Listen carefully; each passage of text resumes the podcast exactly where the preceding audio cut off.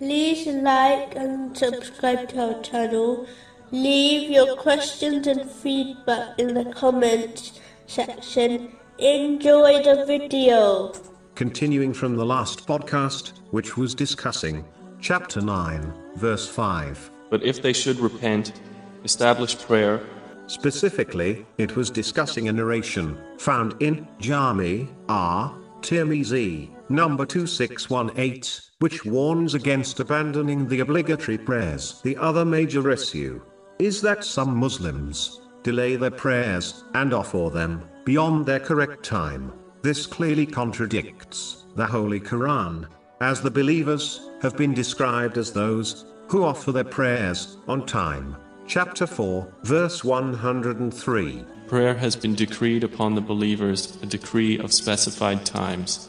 Many believe that the following verse of the Holy Quran refers to those who unnecessarily delay their prayers, which has been mentioned in Tafsir ibn Kathir, volume 10, pages 603 and 604, chapter 107, verses 4 and 5. So woe to those who pray, but who are heedless of their prayer.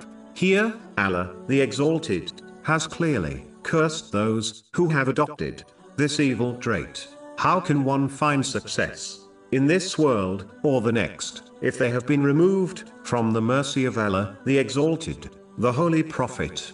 Peace and blessings be upon him. In a narration found in Sunan an Nasai, number 512, has declared that delaying one's prayer unnecessarily is a sign of hypocrisy. The Holy Quran has made it clear that one of the main reasons people will enter hell is failing to establish the obligatory prayers. Chapter 74, verses 42 and 43. And asking them, What put you into Saqar? They will say, We were not of those who prayed. Abandoning the obligatory prayers is such a serious sin that the Holy Prophet, peace and blessings be upon him, declared in a narration found in Jami At Tirmizi, number 2621, that whoever commits this sin has disbelieved in Islam. No other good deed will benefit a Muslim until their obligatory prayers are not established. A narration found in Sahih Bukhari, number 553, clearly warns that one's deeds are destroyed if they miss the afternoon prayer, if this is the case. For abandoning one prayer, can one imagine the penalty of abandoning them all?